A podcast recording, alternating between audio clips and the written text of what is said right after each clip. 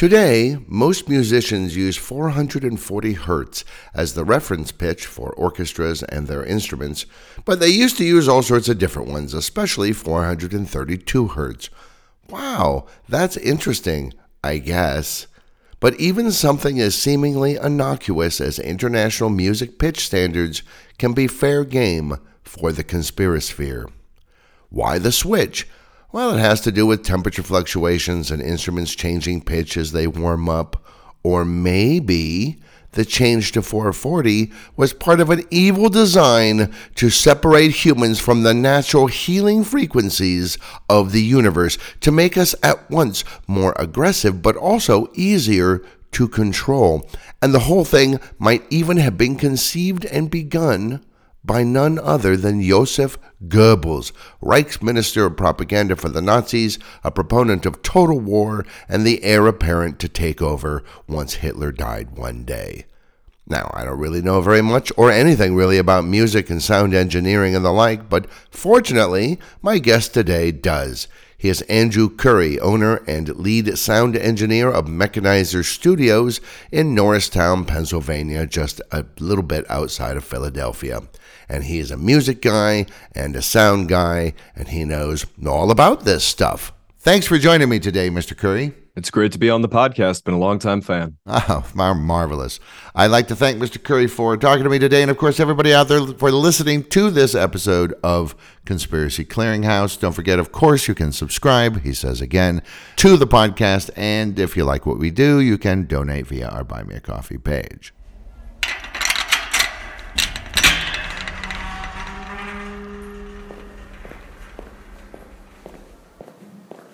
You leave the world behind and enter a large chamber filled with boxes and crates as far as the eye can see. Welcome to the Conspiracy Clearinghouse. The podcast that takes a rather skeptical look at conspiracies and mysteries. Each episode will examine various conspiracy theories, most of which are not true, a few of which might be a little bit true, and even a couple that turned out, in fact, to be true.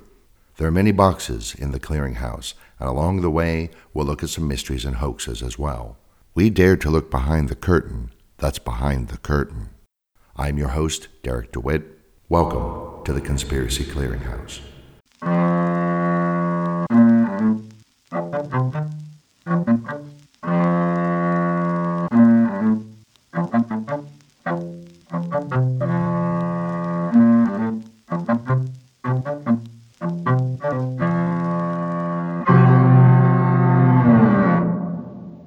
So, Andrew, when we first started uh, talking before we started recording, uh, you said a, a, good way to start this off is kind of with that the most basic, you know, 10 year old philosophical question that we all, when we first encountered it in the schoolyard, we, we pondered and pondered and pondered, which is if a tree falls in a forest, does it make a sound? And you say there is a definitive answer for this. Yes. If a tree falls in the forest and no one is around to hear it, it absolutely makes a sound purely because sound is not dependent on human perception. One way you can think about it is that it's nothing but waves of pressure moving through the air, similar to when you see ripples on the surface of a pond. It's the exact same thing when it comes to air molecules. In fact, the wave that's created is just patterns in the density of the air molecules. And, you know, even if people aren't around to hear it, a deer, a squirrel, nothing needs to be around to hear it for air molecules to move. I mean, I think we all know by now that we, we don't actually, well, maybe we don't all know, but we don't really interact with the world per se. We interact with a model of the world that our brain is creating. And they did some studies. And so we have this idea that our, our ears are just microphones, they're just recording devices, and whatever sound is being made, our ears pick it up and it gets stored into our memories. But in fact, they found that when you're listening to something, there are more signals going from the brain to the ear than from the ear to the brain because the brain is trying to figure out, it's trying to categorize it. What is that? What is that sound? What is that sound? That's um it's really interesting. I think that where we currently are in the state of neuroscience and psychology, while we have a preliminary understanding and there's a lot of research moving things forward, I think it's safe to say that, you know, you need more than a hundred years of something to really begin understanding it. I mean, we, we didn't even understand the application of a lot of Newton's equations until we really started hitting the 18th, 19th century and the Industrial Revolution took place, where those things became pretty useful to us. Yeah, that's true. And of course, I think I think because the scientific space is so opaque to so many people, uh, and these days especially, we see a lot of people trying to exploit that uh, that grayness for their own purposes, so they can get whatever clicks, views, uh, votes, whatever whatever their particular kink is. Uh, and a lot of these guys and gals are really just they're selling their products, they're selling their ideas, they're selling their books and so on through the internet, and they push these pseudoscientific notions that especially when they're already an obscure topic or a topic that not a lot of people know about, it's very easy to make people go, oh, yeah. So you throw in a couple things. You go, oh, you know, some new age stuff, natural resonances. And then you throw in some scary stuff like, ooh, evil overlords. And then you go, oh, you know, it was invented by the Nazis. And that, and now you've hooked a certain percentage of the population is going to go, oh, okay, I'll buy your, you know, colloidal silver or whatever it is. Uh, and this, this 440 hertz thing is one of those. Yes. So there have been times where in recording sessions, we've actually had to work with it.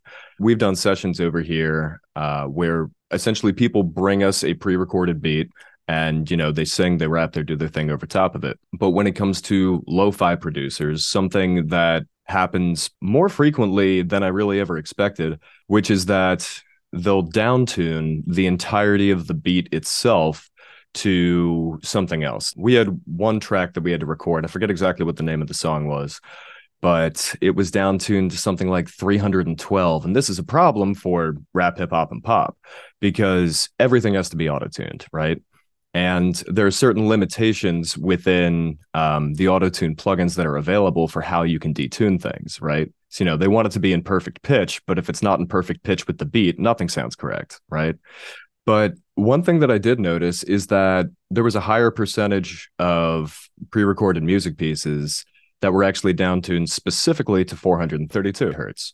Now, I thought that was interesting, and it, it, was hard to catch at first. You know, you, you, essentially drag and drop the piece of music into your uh, digital audio workstation, your DAW, like Logic, Pro Tools, whatever you prefer. And at first, you just start tracking, and then you're like, wait, some some doesn't sound right, you know, because a lot of these guys like to track with auto tune so they can hear it in their ears, you know. And then you're like, yeah, something just ain't right about this. So I gotta take the beat out, pull it into all my analyzer tools, and I'm like, it's another one of these things. It's another one down tuned to 432. Okay.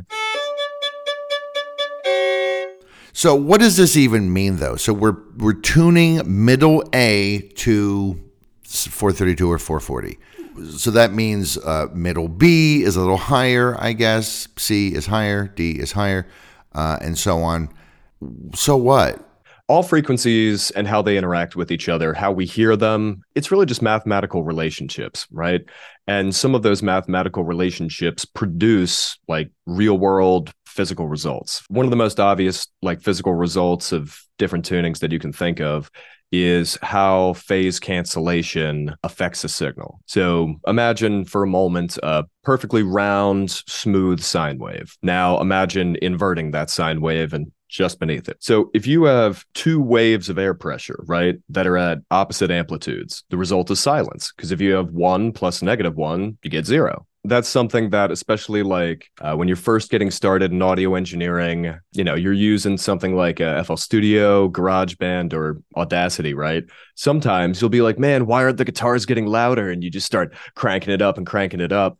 But what a lot of people starting out don't think to look for right out of the gate is to zoom into the waveform of two overlapping channels and see if there are opposing waveforms, right? Because if you see something going up and something going down and that pattern stays consistent, you're going to get a whole lot of things sounding much more quiet than they should be, right? And sometimes you'll mute one channel and the thing blasts out and you're like, "Oh my god, how does that happening? My software is broken." but it's just I mean in many ways it's just uh, it's just it's just physics. Yeah, all this stuff is just physics. And it, it's really interesting how people can take things that are actually really interesting to study and learn more about and the more that you learn about, the more you can interact with. You can find paths for a career. You can find things that fascinate you, interest you, or just have fun things to talk about or annoy people with at parties.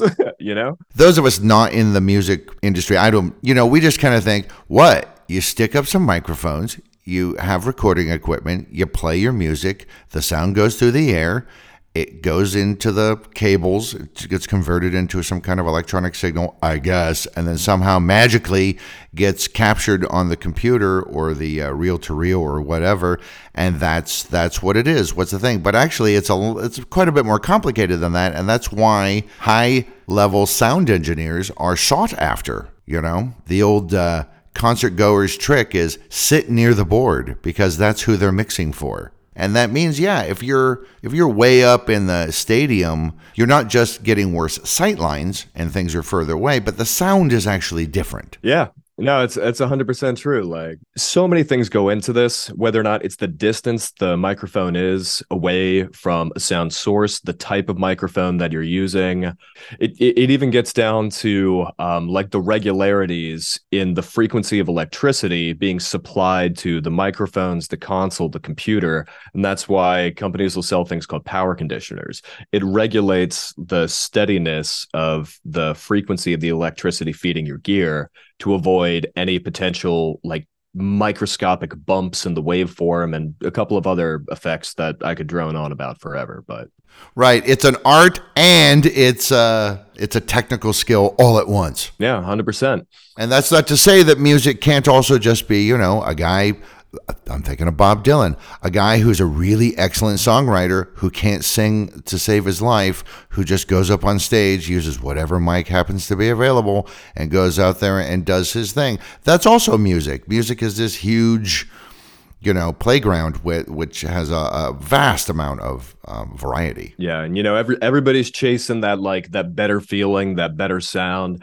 And um, when, when you said bob dylan it made me think of this thing that I, I only remember reading in one particular article. I never verified it through a second source so i'm not sure exactly how true this is but this this feels right it sounds right. So neil young um, has a private island somewhere with a little lake in the center of the island, right? And he set up this, I don't even know what to call it, apparatus of sorts, where essentially what he did is he set up uh, speakers on like opposing mountaintops of this really tiny island. And he put like this long standing microphone um, on a boat in the center of the lake. And what he was doing was trying to record the natural reverb effects of sound bouncing between like volcanic mountain peaks just because he can. That's the kind of level of audio engineering everybody hopes to get to someday. Like, you know what? Instead of buying a new plugin, buying this new unit, I'm going to use mountains for my reverb. That's what I want, you know? yeah, that's that's the kind of thing people are sitting around, you know, after a session going like, dude, someday I'm going to use mountains, man. yeah and you know a focus and obsession can be something that you can really utilize to push your life forward or it's something you can use to really you know spiral into chaos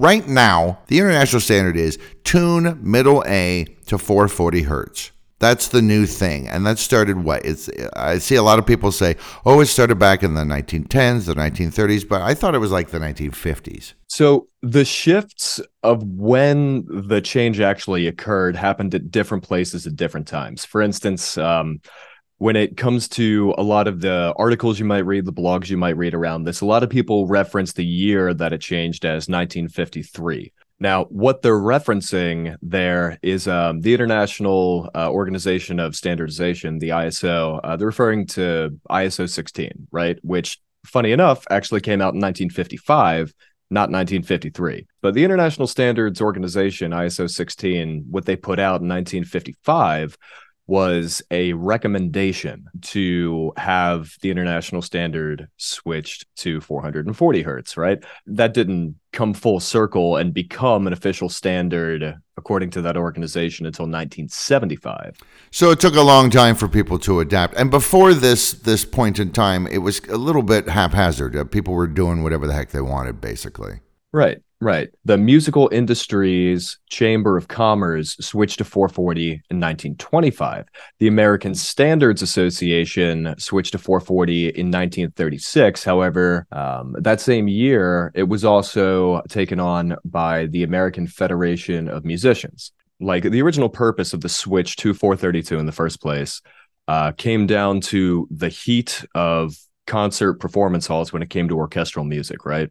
So, uh, one of the main advocates for why we needed to change the tuning um, came from a man whose name is uh, J.C. Deagan, right? And he noticed that there was a difference in how steadily instruments could remain in tune, whether or not you were performing in an outside hall versus an inside concert hall, right? You know, I can't imagine uh, in the earliest parts of the 1900s that there was much air conditioning. yeah, right. Maybe big blocks of ice.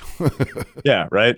And uh, he noticed that when uh, performers were playing their instruments in a concert hall, where the concert hall began its performance at uh, 72 degrees Fahrenheit, that by the end of the first song, everything that was tuned to 434 or 432 if you were in France actually rose to the pitch of 440 by the time the second movement began right? So the idea was to change it so that way the fixed tuning of things like wind instruments mallet instruments were carefully crafted to resonate at 440 hertz. So by the end of the first piece the string instruments and a couple of other instruments would warm up and actually rise to the 440 pitch. So that way as the movement movement continued, all of the instruments would remain in tune.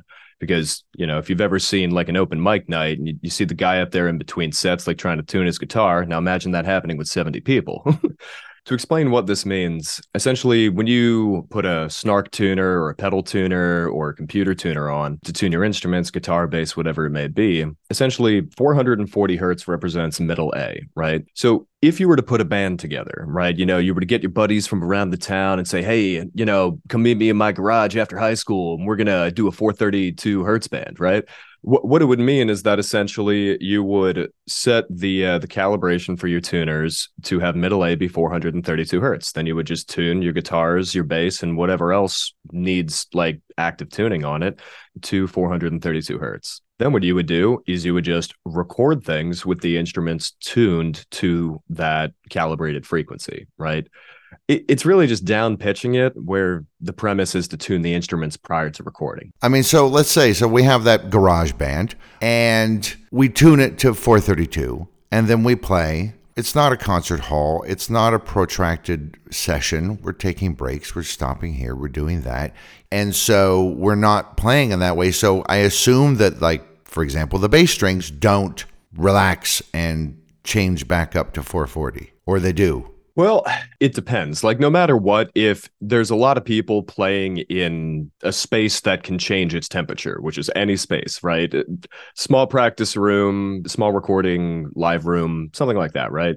Things are just going to change in their pitch. So it, it doesn't matter what the starting pitch is. At a certain point, you're going to need to retune. Right, sure. So it wasn't arbitrary. There was logic behind it. Uh, and, you know, hey, if somebody wants to, you know, do a whole concert or especially not orchestral concerts or even chamber music, but, you know, uh, a rock band or something like that, somebody wants to, you know, tune their instruments to a different uh, frequency, you know, so be it. Uh, some of the sessions that we've done where people are recording in 432 if we try to do a shift back to music that sounds, you know, that is tuned to 440 hertz, it just sounds strange. But that's because for the past several hours, we've become accustomed to tuning into the perceptual foundation of something with a different fundamental. Uh, I know that there have been some, let's call them experiments, where someone will play something at 440 and then the same thing tunes to 432 or 435, and the second version sounds flatter than the 441. For example, let's listen to a section from the intro to the podcast in 440, followed by it in 432. We dare to look behind the curtain that's behind the curtain. I'm your host, Derek DeWitt. Welcome to the Conspiracy Clearinghouse.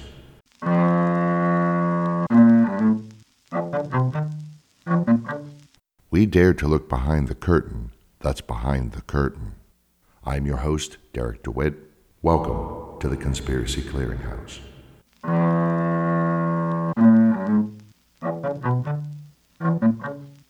Now, there's an idea that if we reverse that, if we hear 432 first and then 440, we have a completely different listening experience. So now, let's listen again with 432 first, followed by 440. We dare to look behind the curtain that's behind the curtain. I'm your host, Derek DeWitt. Welcome to the Conspiracy Clearinghouse.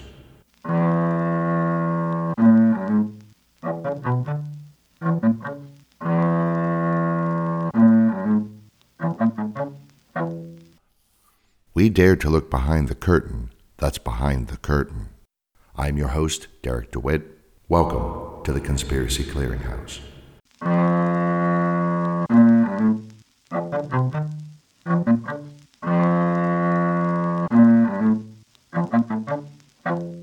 It sounds a little janglier, a little more aggressive, a little bit different, simply because the brain, like I said, the brain is actually sending more signals to the ear than it's receiving from the ear. So it's trying to match it with its last model. And it's like, well, this doesn't match up.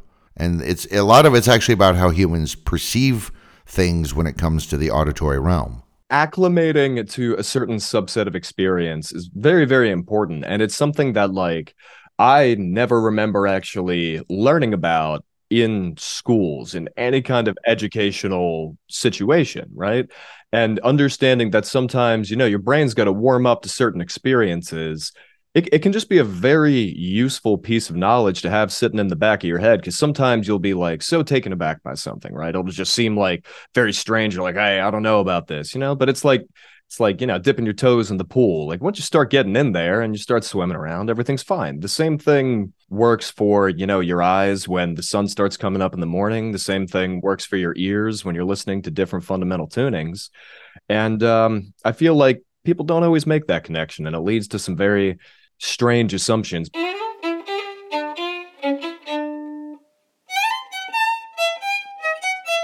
I'm going to just throw out a quick bullet list of a couple of the woo conspiracy theories that crank websites have come up with to explain this. And it's not oh it's not because of the way that the human you know organism perceives things. It's because so the first one is because 440 hertz disagrees with the natural vibratory nature of the universe. The universe actually vibrates at 432 hertz. Okay whatever Next one 440 actually sounds aggressive because it creates aggression in humans. It creates stress, it creates uh, antisocial behavior, it creates aggression, and as such, it was used by the Nazis to brainwash people way back in the 30s and during World War II. They had actually perfected the use of A at 440 hertz uh, tuning to almost control people and cause them to kind of freak out and have a red hour. And then there are other theories that say th- these other standards, 432, because it's uh, the natural frequency of the universe. There are other ones as well that say, well, this one aligns with uh, our DNA, as if DNA and sound somehow connect, uh, or with time, or with gravity, or this thing called the um, solfeggio frequencies. And you get this this whole sort of sub sub sub realm of pseudoscientific sound nonsense. It, it's it, it's a similar situation, especially when you don't have a lot of knowledge about audio, waveform physics, and all this other stuff. To essentially say, "Oh my God, why does this sound so different?" That that just hit my brain wrong. If, you, if you've been listening to 432 for a while and then you hear 440, right? The world today is a very chaotic, information heavy place and like 70% of the information out there evokes fear, stress, concern. So if you feel that jolt of stress when all of a sudden you listen to normal music again, right? And you look around and you see a bunch of chaos in the world, it's not too big of a leap to say, hey, is this that thing that I keep hearing people talk about? Like that was so stressful. No wonder people are stressed out all the time. It's it's not that I just don't know don't seem to be making any more money, or that my you know my children are weird and I don't understand them, or uh, or what have you. It's the music that must be it. Yeah. It's the music, yeah. Right. But like if if somebody were to, you know, not put all their eggs into these very strange baskets and just acclimate again to 440, it wouldn't sound as stressful. And then maybe if they went back to 432, it's easier to switch down purely because like it is a little bit more flat, right? So it's not as engaging at first, right? So so it's a little bit more gentle of like an experience. So it's a little bit easier to go back to 432 and a little bit harder to go from 432 to 440, right? So that's where you can say, well, of course, now I know for sure. So a lot of it comes down to people just having patience and realizing that, you know, it's okay to reacclimate to different experiences. And just because things were changed because of temperature does not mean that people are trying to conspire and, you know, enact the war on consciousness or whatever it is. Right, exactly. Yeah, they did they did a study uh, some time ago. I actually talked about this on this other podcast that I do for uh, uh, business communications called Digital Signage Done Right. But we uh, in there, I mentioned a study that was done where they said, you know, what are the most pleasant sounds for most people in different cultures and the most unpleasant sounds. And like a baby laughing, for example, is considered one of the most pleasant sounds. A baby crying is one of the most unpleasant sounds. Rain is a pleasant sound. Fire crackling is a, pre- is a pleasant sound. So there are certain semi universal truths to a certain extent to that. Right, 100%. And you know, th- this is what's really interesting. Like if people want to understand how sound actually interacts with our conscious experience, there are ways to do that. However, the the next one that I wanted to break down a little bit um, is when it comes to uh, how it was used by the Nazis and this th- this is one of my favorite ones right? That essentially fr- from all that i was able to gather in doing my research on this the theory goes that joseph goebbels who was like the minister of propaganda for the nazi party uh, during the war um, that he was attempting to get france and england to switch their standard tuning in orchestral music to 440 i don't know how people think he was attempting to do this the idea is that he was trying to do this in order to enact the war on consciousness against France and England to destabilize their society, to make them, you know, easier to fight on the battlefield, to make it easier, you know, to set up their blockades because the men on their navy ships would be more confused having, you know, the frequencies of 440 in their minds and their hearts. See, but I thought 440 made you more aggressive. I mean, you wouldn't want your military enemy to suddenly become more aggressive, would you? No, you would not, which is the other hilarious piece of this. That being said, uh, the theory goes on to say, right, that when it comes to, you know, this secret meeting of world leaders in 1953, which was actually the ISO, but it wasn't 1953, it was 1955, and the ISO doesn't have any control over what governments actually really do, as far as I can tell. Plus, Goebbels is way long out of the picture by then. Yeah, yeah. And the theory goes on to say that after this was, you know, enacted by a secret group of world leaders, that the people who began the music industry, which of course in many conspiracy minded circles are the Jews, then took this to further the initiatives of Joseph Goebbels to further the war on consciousness. Now, uh, first of all, I do not understand why any person of Jewish descent would want to further the, you know, ideas of the Nazis. You know, there's a, there are a lot of white supremacists who try to make they're sort of apologists for this. So, like, uh, my understanding is one of the ideas was, oh, this 440 thing making people more aggressive, but also slightly more. Um, I don't want to say docile because that's not the right word. They're more aggressive and they're more suggestible because they're trying to come up with a reason for why so many Germans followed the Nazis. And it's not the centuries of anti Semitism and the staggering inflation and uh, economic crisis that they were in after World War One. It's this, you know, it's these these sound frequencies, and then there are a lot of white supremacists out there who just uh, are convinced that the Nazi atrocities were actually a Jewish plot. I know. Don't even get me started. I, I when I hear that, I just you know these like we we got to be honest about these things like like uh, some of the theories that these people put out there today are really just to kind of slowly but steadily pull people into the ideology it's interesting that people who just want to find out more about the world, you know, find a little bit of mystery, can come across some of these things that, you know, come out of these organizations and say, oh, this might be cool to study, right? But that's the thing about the internet today. When people don't have a lot of time, it's easy to gravitate to things that seem interesting, right? Although the Nazis were not trying to use 440 hertz as an orchestral weapon to affect their societies.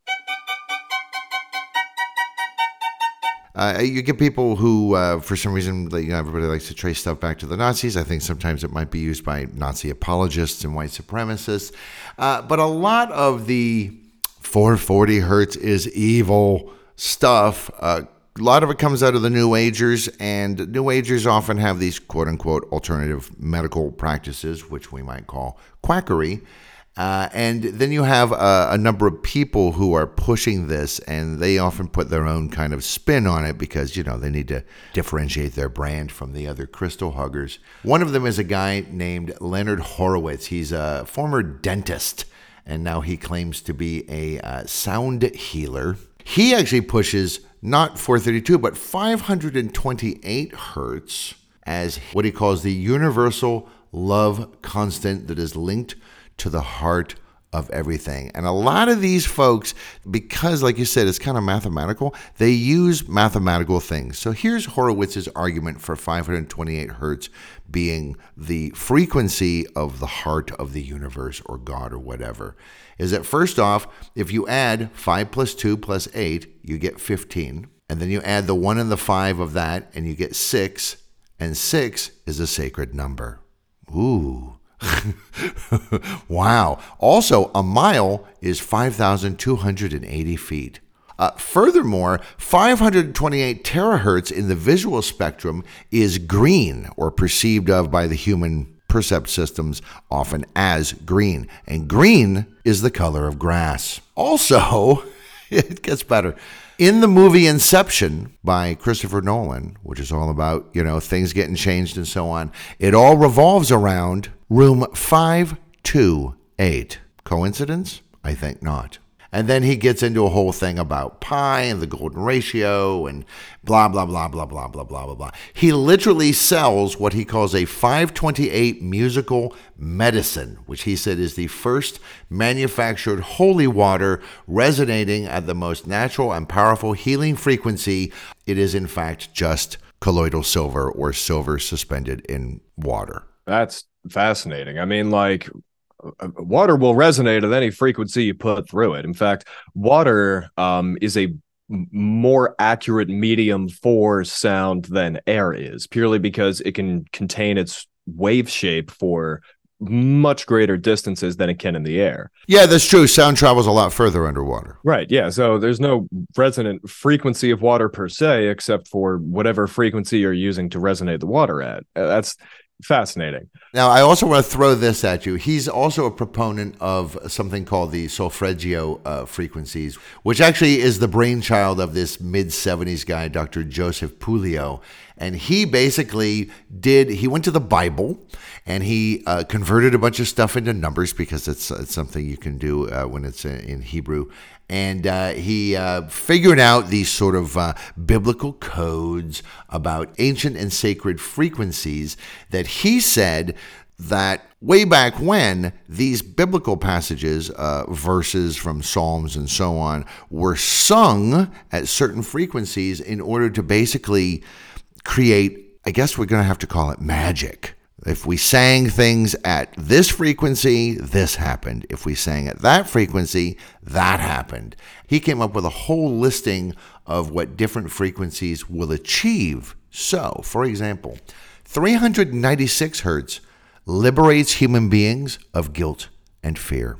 417 hertz facilitates change and undoes situations that you may find yourself in that you would like to get out of. 528 is the miracle frequency and it actually repairs your DNA. So if you, for example, have cancer, if you bombard yourself with this frequency, 528, the God frequency, then uh, you will repair your DNA. At 639 hertz, you can uh, form bonds with other human beings and relationships and find love. You can find solutions to uh, all of your problems at 741 hertz. And at 852 hertz, you return back to the spiritual order that is the natural state of the universe in which we humans, through evil mechanisms such as the middle A tuned to 440 hertz standard, have separated us. Now, how's that? Put that in your pipe and smoke it. So, we don't really understand how different frequencies affect the human body in its entirety yet. And I feel like one of the reasons for that is that you got guys like this doing crazy stuff and kind of turning people off from the possibility of even studying it. Like, for all that we know, uh, sending certain frequencies through different parts of the body, through muscular systems, it could potentially lead to things like you know helping with hypertension helping with you know um, inflammation things like that we have no idea and the reason why we have no idea is because people are turned off from pursuing real world studies of these things because of crazy crap like this. I mean, for you know, for Christ's sake, eh, nobody would have assumed that we would have found the miracle drug of penicillin by looking in funguses that grow in the dirt. We can't know these things until we run experiments on them, right?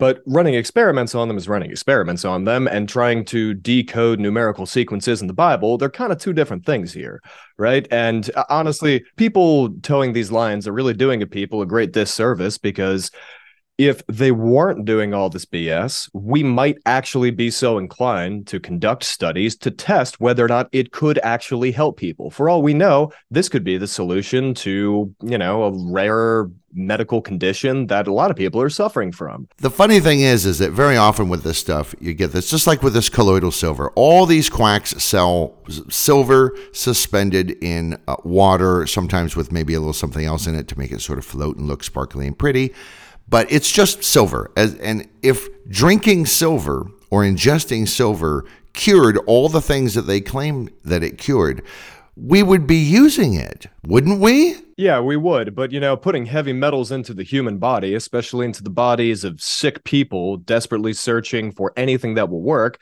kind of sounds like a crime to me, to be honest. And so, like uh, Horowitz says, 528 hertz is this, you know, magical frequency and it will repair your DNA. And I'm like, so is that middle A at 528? Like, what is, how would I even go about bombarding myself with 528 hertz sound waves? Is there even such a thing? So, one of the ways that you could do something like that is you know just like we have contact microphones there are also like contact amplifiers right? Um, one of the main applications of using um, I, i'm going to screw up the terminology here because i haven't run one of these experiments myself but let's call it contact amplifiers right? There are speaker systems or output devices that you can hook up to plates hard surfaces right? Uh, it's for the purpose of studying uh, cymatics so cymatics is fascinating. Anybody who's listening to this right now, you get a chance, go check it out. Essentially, what the concept is and what begins to happen is when you put a medium onto a hard surface, right? Let's say it's sand, let's say it's dust, let's say it's a little bit of chalk, and you vibrate a plate at different frequencies. You begin to see the appearance of like oh patterns, yeah. Yeah, you begin to see geometric shapes within the sand, the chalk, the dust, whatever it is, right? And so if you wanted to put things through your body, I guess you would find somebody who makes YouTube videos about cymatic experiments. You would say, "Hey, can I get all your contact amplifiers or whatever the hell they're called, and can you put them all over my body and just pump something through it? Let's see what happens here, right?" Yeah, but you're not made of sand. you know what I mean? Like I would say it would be better to do that experiment with I don't know, some ground hamburger. because that would be closer to what you're dealing with. I don't think ground hamburger is going to end up making this pretty nice geometric mandala. Maybe. You know, at the end of the day, if somebody who is feeling pain or is having difficulties with, you know, mental illness or just or is way too stressed out in their life, right? At the end of the day, whatever they do that actually helps them, regardless of whether or not there's any medical science or provable thing behind it, if it helps somebody, it helps somebody. Oh well, right? Provided it doesn't also, like you said, poison them at the same time. Yeah, provided it doesn't poison them, of course, right? The, the only danger is that when people say this is fact, this is the only way to do it, everybody else is lying to you, everybody else is trying to convince you to live this horribly polluted life, right? And then when people toe these lines, it can lead people who are having difficulties in their life down the wrong paths towards all of this other crazy crap, right? And so if it helps somebody, tell your friends about it say hey give it a shot. But you don't need to say the world is lying to you. This is perfect and i know it because i found these numbers in the bible and you know did all these fancy math equations that have nothing to do with the laws of physics and you know this is the truth. This is the concrete truth. I read about it on a poorly written website that looks like it was designed in 1997 ah classic. Yeah that's classic. We call those green ink sites but I have, speaking of that cymatic stuff, I have seen it. I mean, it is it is kind of cool, and I guess especially if you don't have an understanding of of how these sorts of things work, uh, I understand how it would be very easy to jump to the conclusion of, hey, look, this makes this kind of a pattern with this particular vibration. Maybe there's something to that, but like I said, it's it's sand. It's not hamburger and blood and bone and gristle. Uh, but they are cool looking at the very least. One thing to note in the realm of cymatics, right, is that, you know, when things seem inexplicable, organized, and are fun to look at, you know, people start coming up with ideas about it, you know. But sound does have a shape to it. Sound has literal laws of physics that produce certain strange results. But if you take the time to really understand how these phenomena come about, it's really really interesting and it can lead to a lot of good discussions with people and you know knowledge is power. So bottom line if somebody comes into your studio and they're like dude it has to be 432 is it really a big deal no, in fact, if people come in and they want to record a piece with like an entire band, then I say, okay, we're breaking out the tuners. Let's make this happen, right? If somebody comes in with a pre-recorded piece of music and it's either already at 432, it just means you got to change the tuners of whatever's on the voice. And if somebody says, hey, this is a normal piece of music, we just recorded it. Can we down pitch everything to 432? Yeah, go for it, man. Nobody's going to stop you. if you enjoy it, that's all that matters. That's what music's about. Do you enjoy it or do you not enjoy it? You know? But just remember, it's not going to fix your relationship, heal your DNA, or connect you to the Godhead and the beating heart in the center of the universe. Also, crystals do not keep food fresh. So it's a weird and out there theory. Uh, people who understand musical theory and people who understand acoustical theory and people who are sound engineers uh, certainly understand this stuff better than me. Yes, even the subject of what Middle A is pitched at is subject to conspiracy theories. And this has been the case for, well, since the 70s when all of this kind of new age woo woo stuff really took off and got sort of supersized and energized. But I will say this if you're feeling more aggressive these days, you might want to look at your diet or maybe stop paying attention to the news for a few days. One thing is for sure, it is almost certainly not because middle A is pitched to 440 hertz. Uh, I'd like to thank my guest, Andrew Currie, who is the owner and lead sound engineer of Mechanizer Studios in Pennsylvania, for shedding a little bit of light and clarity on a pretty obscure corner of the conspiracy. Uh, thanks for talking to me today, sir. Uh, weird stuff. Absolutely. It's been a pleasure. I love the podcast. Thank you very much for talking to me, and thank you, everybody out there, for listening to this episode of Conspiracy Clearinghouse.